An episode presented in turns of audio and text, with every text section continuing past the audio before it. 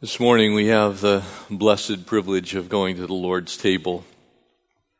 And I would simply ask that you begin to prepare your hearts. We're going to have the communion team come forward. They'll be passing out the elements of communion. And it's a special time for us as the body of Christ. And I would simply remind you if you're visiting with us and perhaps this is your first time ever being in God's house when communion is served, this is a believer's supper. It's designed for the body of Christ. And so I would simply ask if you're uncertain about the elements, what they mean. We're going to be uh, talking about that now. But if you have not come to personal faith in Christ, this is a serious moment for us who love the Lord because we're celebrating our Savior. And as we do at Christmas time, we do really every time we gather together as we share in the amazing supper. Communion itself, uh, the Lord's Supper, as we know it, as we think about it. Uh, the Greek word that's used there, to have in common, uh, just is something that we come together around the Lord's table. But for the Jewish people, those who, at the time that that first communion was celebrated, that first supper, the Last Supper as we know it, it was the most important holiday of the year to them because in it they celebrated really two principal things.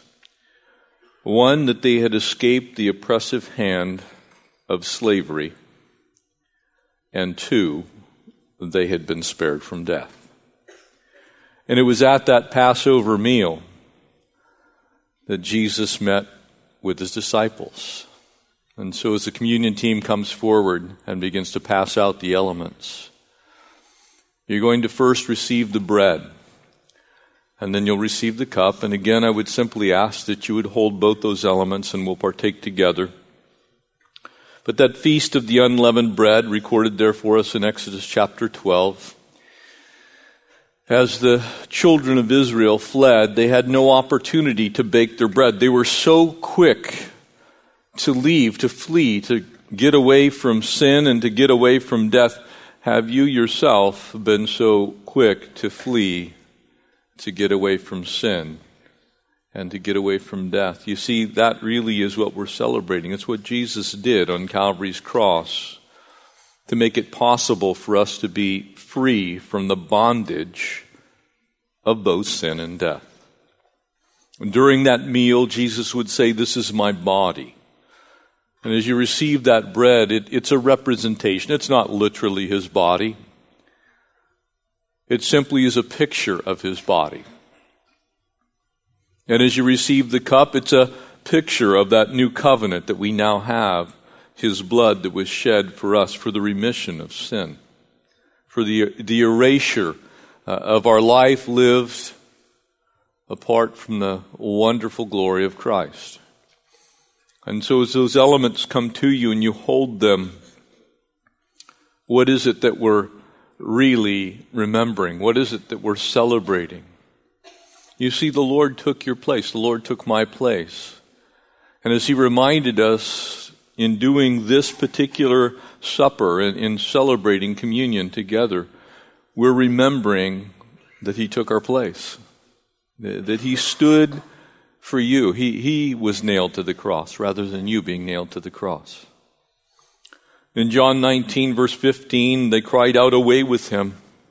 Away with him! Crucify him! And Pilate said to them, Shall I crucify your king? And the chief priest answered, We have no king but Caesar. And you know the story. They took him to Golgotha, and there they crucified him. And the soldiers divided his garments. They split up his belongings. They cast lots for those things. And Jesus says a number of things, seven of them from the cross. And he, he says to his own mother, Woman, behold your son. And to John, the disciple, he says, Behold your mother. He says, Look, I'm leaving. And I'm leaving you, my mom.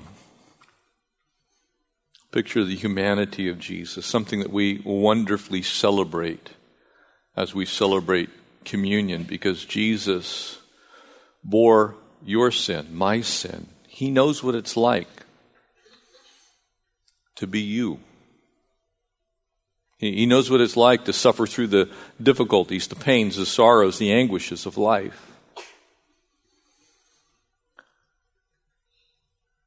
The events of that day were many, and he certainly was mocked. You know, we often forget some of the little pieces. We celebrate them very often at Easter as we remember all of the details. But Jesus was mocked. Have you ever thought about what was said about Jesus as they, they continued to. It was bad enough that he had been flogged. It was bad enough that he'd been stripped naked in public. It was bad enough. But they literally took it to the point of mocking and shaming him. The only limit to the torture, the abuse, was that he couldn't take it all the way to death. And yet Jesus endured that, all of those words, you know, and we find in our culture words are difficult at times, are painful at times. And as he was taken outside, if you travel to Jerusalem, if you travel outside the Damascus gate, it's really not very far to Calvary. It's not very far to the place that Jesus was crucified. And Jesus there on Calvary's cross was nailed there for your sin and mine. His blood was shed for yours. That most cruel of all Roman tortures. It was reserved only for the very most heinous crimes. Matter of fact, crucifixion was viewed as so horrific that no Roman citizen was actually ever crucified. It was reserved for those who were not Romans. That's how bad it was. It wasn't that you were simply humiliated and tortured, but you were associated with the very worst of society. It's as if the the full weight of being ostracized and castigated was culminated there on a cross. And As you're receiving the cup now, as you realize what that is, obviously representing his blood, I want you to remember what Jesus said from the cross. His very last words. He said two very simple statements. He said, Father, into thy hands I commit my spirit. In other words, he, he makes these last two statements and he says, I trust God that this is your plan. Father, this is what you want. This is what I prayed you would take when I was in the garden. If there be any way, take this cup from me. But there wasn't. Jesus was always the plan. He was always the way and the truth and the life. And he was always only the one way that anyone who desires to be saved can be so. And so he says, Father, because of that plan, I absolutely have confidence. I'm coming home. And then perhaps the, the most wonderful completion sentence to any handful of words that's ever been spoken Jesus simply says a, a single word in the original language. He says, Tetelestai, it is finished. It's done. Everything that needs to be done for you needs to be done for me. All that has to happen for us to have a right relationship with the God that created us. You see, that was the problem. You and I, without Christ, could not be in God's presence. Our relationship broken by sin, the penalty of that sin is death. And Jesus restored exactly what the Israelites fled at Passover. They were fleeing the oppression of sin, and they were escaping the certainty of death. And so as we celebrate communion, we celebrate the same thing that they celebrated at Passover because in Christ's body, you, you see, you should bear the penalty of your sin. I should bear the penalty of my sin. It should have been your body broken, not his. But he took your place, took my place. It should have been your blood that was spilt. The only problem was your blood would have accomplished nothing. Neither would mine. All of my blood poured out, every last drop shed for my sin, still would have not been able to have accomplished what needed to be done. It still would have left me in need of God's grace. And so it was His body broken, His blood shed, that's brought us that grace that we need to be saved. The prophet Isaiah, writing almost 700 years before the Lord Jesus uh, would be nailed to that rough hewn cross on Calvary, it says there in verse 8 of Isaiah 53 For he was taken from prison and from judgment. Now, who will declare his generation? You see, Jesus was a nobody. Jesus was a nobody. He wasn't a star. He didn't have his own website. He had no Facebook profile. There, there, was, there was no movies made about him at the time. He could have wandered down any street anywhere in Judea and no one would have noticed. He would have looked like, acted like, talked like, been like, eaten like, hung out with people like him. He was in no way remarkable. He, he was not, as our Western movies often portray, strikingly handsome. He certainly did not have blonde hair and did not have blue eyes.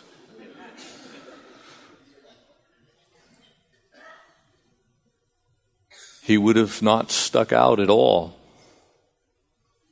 he didn't have a lofty entourage. Nobody traveled with him with regalia. Who will declare his generation? For he was cut off from the land of the living. And notice it says, For the transgressions of my people he was stricken. They made his grave with the wicked, but with the rich in his death. Oh, incredibly rich are we in Jesus. Amen. What you couldn't do for yourself, what I could not do for myself, Christ did for us.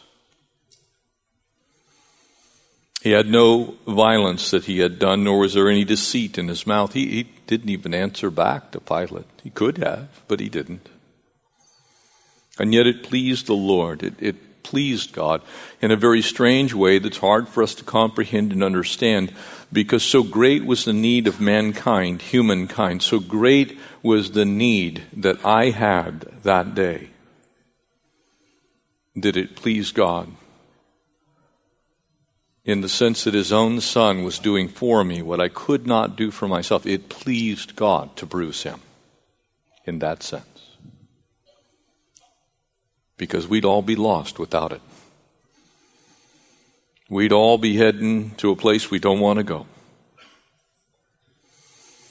When you make his soul an offering for sin, you shall see his seed and prolong his days, and the pleasure of the Lord shall prosper in his hand. You see, family, as, as you hold this simple piece of matzah cracker, as you hold a, a plastic cup with grape juice in it, they represent the most wonderful thing that's ever been done on this planet. The greatest sacrifice that the universe will ever know. The sinless Lamb of God, Emmanuel, the Christ child, gave his life for you, for me, that we might have his eternal life.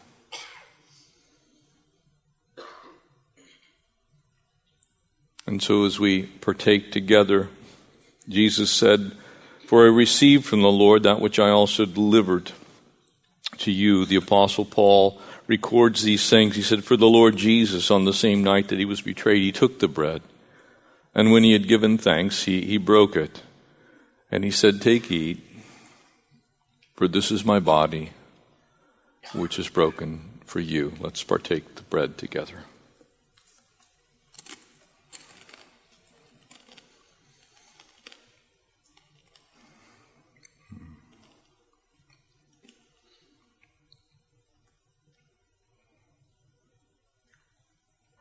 And in the same manner, so he was saying in the same way, symbolically, he had taken the bread and he had broken it. This is my body. Jeff, I'm not asking you to be crucified. My body was broken. In the same way, he took the cup after supper. And again, it would have been a Hebrew saying. It would have been a Seder. It would have been the fourth cup, the cup of praise. It wasn't the cup of sacrifice, it wasn't the cup of suffering, it was the cup of praise. He took the cup of praise.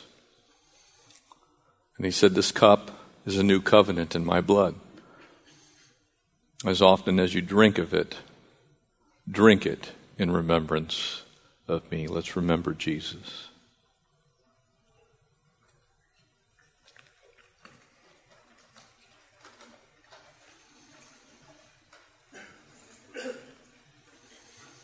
It's the way he asks us to remember him. Teaches us some profound truth. We're all saved the same way. Least to the great of us this morning. The least to the great of us this morning. There's no one in here, if you're one of God's kids, you are saved by grace and through faith. Amen. You're saved by the same precious blood that saves. Doesn't matter where you are on the, on the grand scheme of things. And so, this wonderful memorial service, we look back at our past, at what we once were. Amen? Oh, praise God, we're not that anymore. What Christ did so that we could be saved from that. It speaks of our present. You see, there's that wonderful work that God's doing in us, even here, right now, this very moment. And it surely points to our future that is secure in the heavens. Would you pray with me? Father God, we thank you for this time this morning, for what was accomplished on Calvary's cross. And Lord Jesus, as you allowed your body to be broken, as your blood was poured out, as we have partaken of these elements, Lord, we simply remember what you have done in our behalf. And as your grateful family, Lord, we say thank you. We bless you. We praise you. We remember you, King Jesus. Thank you for saving us. Thank you for washing us. Thank you for loving us to the uttermost. It's in the amazing name of Jesus, the name above all names, that we pray these things. Amen. Amen and amen. We have a little time remaining, so if you turn to the book of Philippians, Philippians chapter 1, a little mini study to go with our time in communion. And before we do so, we, we prayed on Thursday night, and, and I want to take an opportunity to ask God to bless the word, of course, but at the same time, um, pray for the families of those who lost loved ones in San Bernardino, and I will tell you, I had three people in that room that I personally knew who lost their lives. Um, when, when you're a camp director, you get to know an awful lot of environmental health and safety personnel.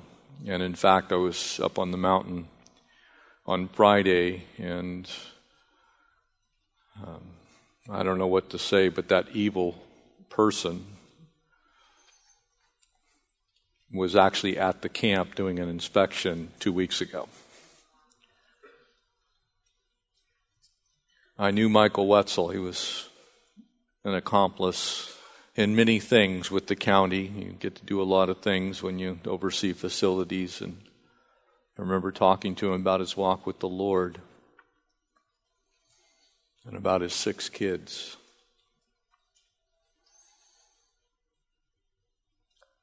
Family of God, I, I believe the Lord's coming soon. And we have a lot of work to do. And so I pray that as we pray, you'll remember that we have the gospel,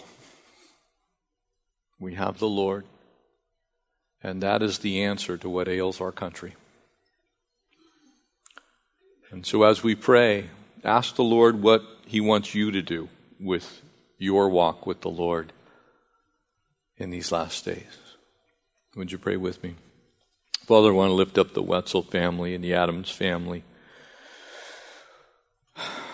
Lord, I, I just, those, those 10 kids that now don't have a dad. God, would you touch them? Would you be their shield and fortress and strong tower? Lord, these men loved you. Their, their wives loved you. Their children loved you. And yet, in your sovereign plan, you allowed them to be taken too soon. And so, God, we ask that you would take this evil, Lord, and somehow for your body, that you'd even begin to use it for good. Would it stir your people to action? Lord, would we not yield to evil, but overcome evil by doing good? And Lord, as we spend a little bit of time in your word, would you speak to us through it? Would you help us to keep our eyes focused on heaven from where our hope comes? We ask these things in the amazing name of Christ. Amen. Verse 7 here in Philippians chapter 1. Just as it is right for me to think, and that word think there actually is an interesting word. It can be translated feel as well. So it is like many things that we think. We can feel then if, the, if they are thought on in the level of heart and mind. There is a difference between the heart and the mind. That 18 inches that separates those two things causes things to have a different perspective for us. There are heartfelt thoughts that we have. Our heartfelt thoughts go out to the victims of this tragedy, go out to our country. We're, we're a country in crisis.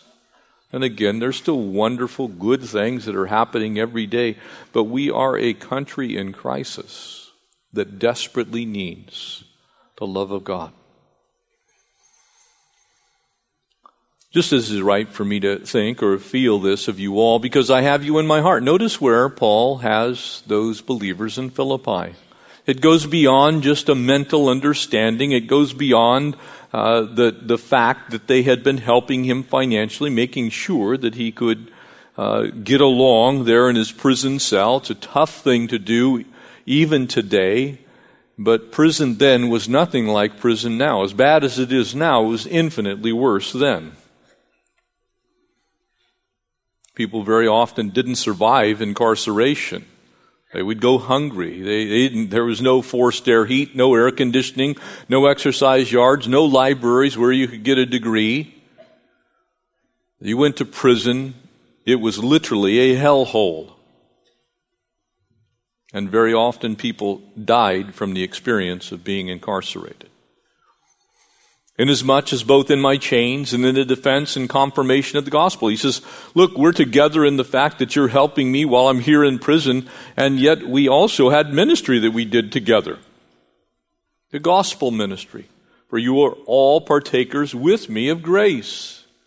And we've gone, do you realize, do you see, do you understand today that if you're here today, you're part of the body of Christ?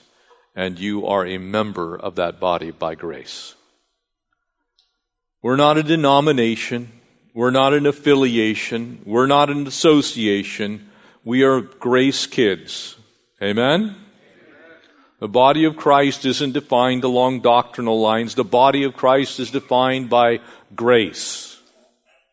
God's grace is immeasurable, wonderful favor for us that while we were yet sinners, Christ died for me, an ungodly man.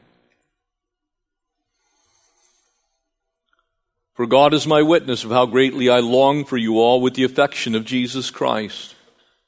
You see, there's a different way that you feel people's existence when you're a believer. You know, I was watching the kids perform That's a very different feeling than paying to go to the you know the Microsoft theater and see a professional choir. Why? Because this is the fruit of this body. It's something that happens in my heart. It's visceral. It's something that occurs because we're invested in the same thing. And that's that relationship that we have in Christ. It's not something we do, it's something we are. Amen? We're part of this wonderful thing called the body of Christ, into which we have all come one way by grace through faith. And he said, In this I pray that your love may abound still more and more in knowledge and discernment. He's saying, Look, I have you in my heart. And when you have something in your heart, the natural next step, the next inclination you have, if something is heartfelt, you also do something with it. Amen? You, you can't say that you feel something in your heart and just stand there, well, whatever. Those two things are mutually exclusive. If you feel something in your heart, you are viscerally motivated to do something with it. It matters so much to you that you can't sit still. How many Christians walk around as if their relationship with other believers really doesn't matter because they don't do anything with their relationship with other believers? They're not looking to serve. They're not looking to love. They're not looking to be a part. Eh, Church becomes a duty. They simply come, they go, they walk out the doors, and they're basically ineffective in the world. We need to realize what the Apostle Paul is saying is something we need to engage in. If you feel deeply about your relationship with God, if you are in fact, and we are in fact the redeemed of the Lord, then it should produce good works in us. That's why the, the apostle James, as he, as he wrote his letter to the church in the second chapter, he says, look, I'll show you my faith by my works. What I do bears out who I am and who you are. We're in this together. It's one of the great challenges of a large church is getting people engaged in actually doing something with our faith. Why we're looking going forward into 2016 to do more missions, more local outreach, to give people an opportunity, give you an opportunity to minister the good news of the gospel. As we feel these things, what we really feel is that joy of the Lord. You see, if I have Jesus, I'm going to be others centered. And that gives me an opportunity for myself, for me, for us, for you, to be engaged in this wonderful thing that we call a walk with the Lord. I think the world suffers from too many Christians having a private faith. And I hear this all the time. I talk to people about their relationship with the Lord, and say, well, you know, it's a private matter between me and God. That's not taught in Scripture. There's no such thing as an isolated Christian in the Bible. And if you think that way, I want to square away your doctrine because it's not taught here. The body of Christ is a living thing. Matter of fact, Paul, writing to the church in 1 Corinthians, he actually says, Look, the eye can't say to the hand that I have no need of you. You're, you're a part of something much bigger than yourself. And we're to have joy in that. I need you. You ever look around in the sanctuary and go, I actually need all of my brothers and sisters? Amen? You should. I, I need you. Why do I say that? I need you praying. I want to pray for you. You should pray for me. We need to accomplish what God set out for us. I cannot cannot do that by myself. The staff here is insufficient for the task that we've been given in the South Bay. We can't do it without you. We need you. You, you see, when you need people, you feel for them. You care about their circumstances, their situations. And as you think on those things, think of it this way. You see, we share in God's grace. We also share a little bit in His glory together. We share in that good news, that work that the gospel's doing. You see, we're sharing these things. What happens here, you all are a part of. What happens in the world with the gospel, with the good news, you all are a part of. There are some 11,500 kids that are all going to get shoe boxes that all came from you all. Amen? That's sharing together. I can't wait to hear the stories of what happens, of what you did as part of us. Part of the great we. And it's a wonderful confirmation of what the Lord's doing. And so we have each other in our hearts. We take those gifts, those skills, those talents, our time, our talent, and our treasure. God's given us this wonderful life to live. He's given you certain gifts that you have. He's given you resources, financial and otherwise, that He's entrusted to you, and they're all for the same purpose that people would come to faith in Christ. We're going to be covering uh, that passage tonight. No man can serve two masters. You see, we're not here for the accumulation of wealth. We're here for the accumulation of souls in heaven. Amen? That's why you're here. That, that's the purpose for the church. The church exists to preach the gospel so that other people would come to faith in Christ, so that heaven is populated with the, with the glorious fruit that abounds to the account of the work of the gospel in this world that Jesus did on Calvary's cross. We're just a part of it.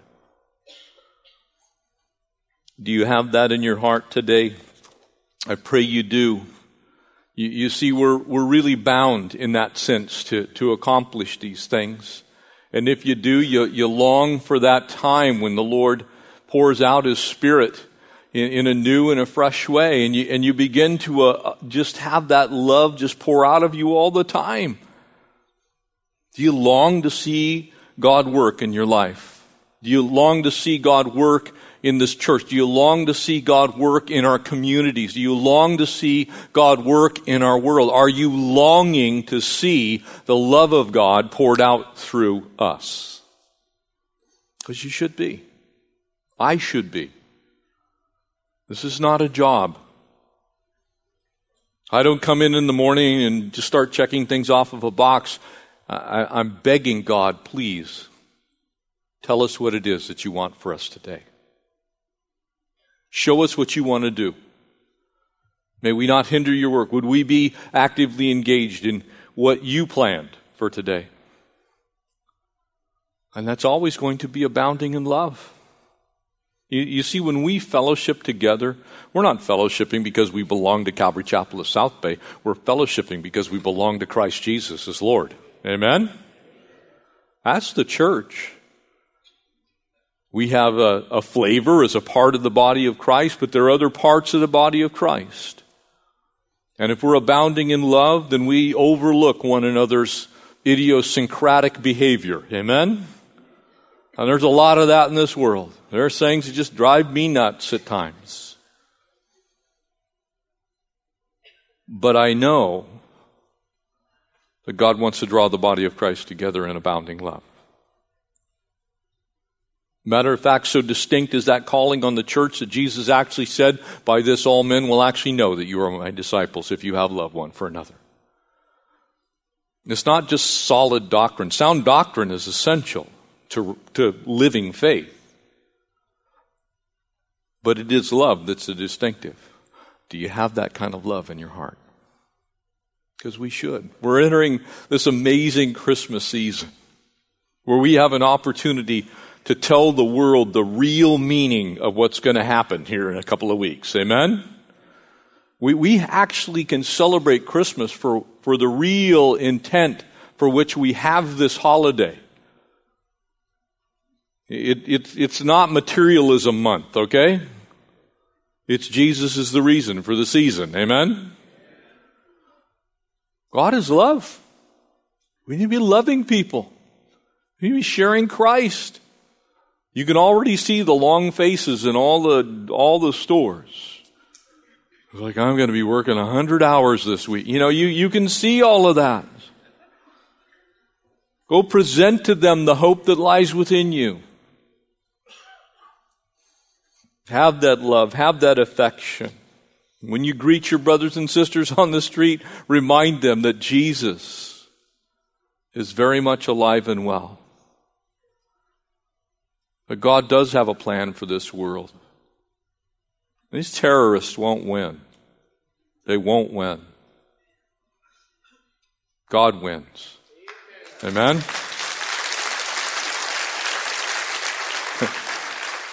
We have the end.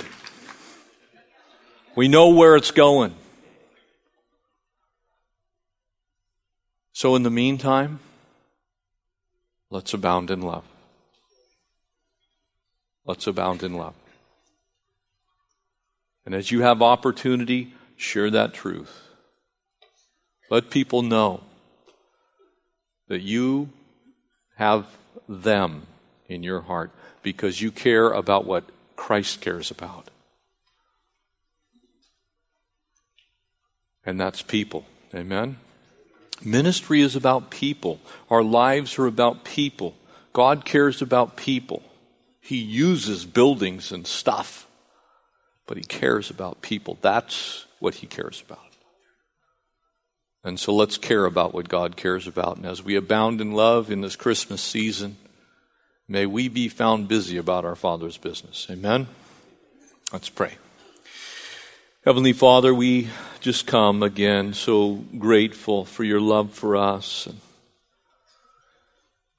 Lord, the wondrous things that you have done to redeem us. Lord, that you could take care of our sin problem and alleviate the penalty of it, which is death, and in its place, give us abundant life.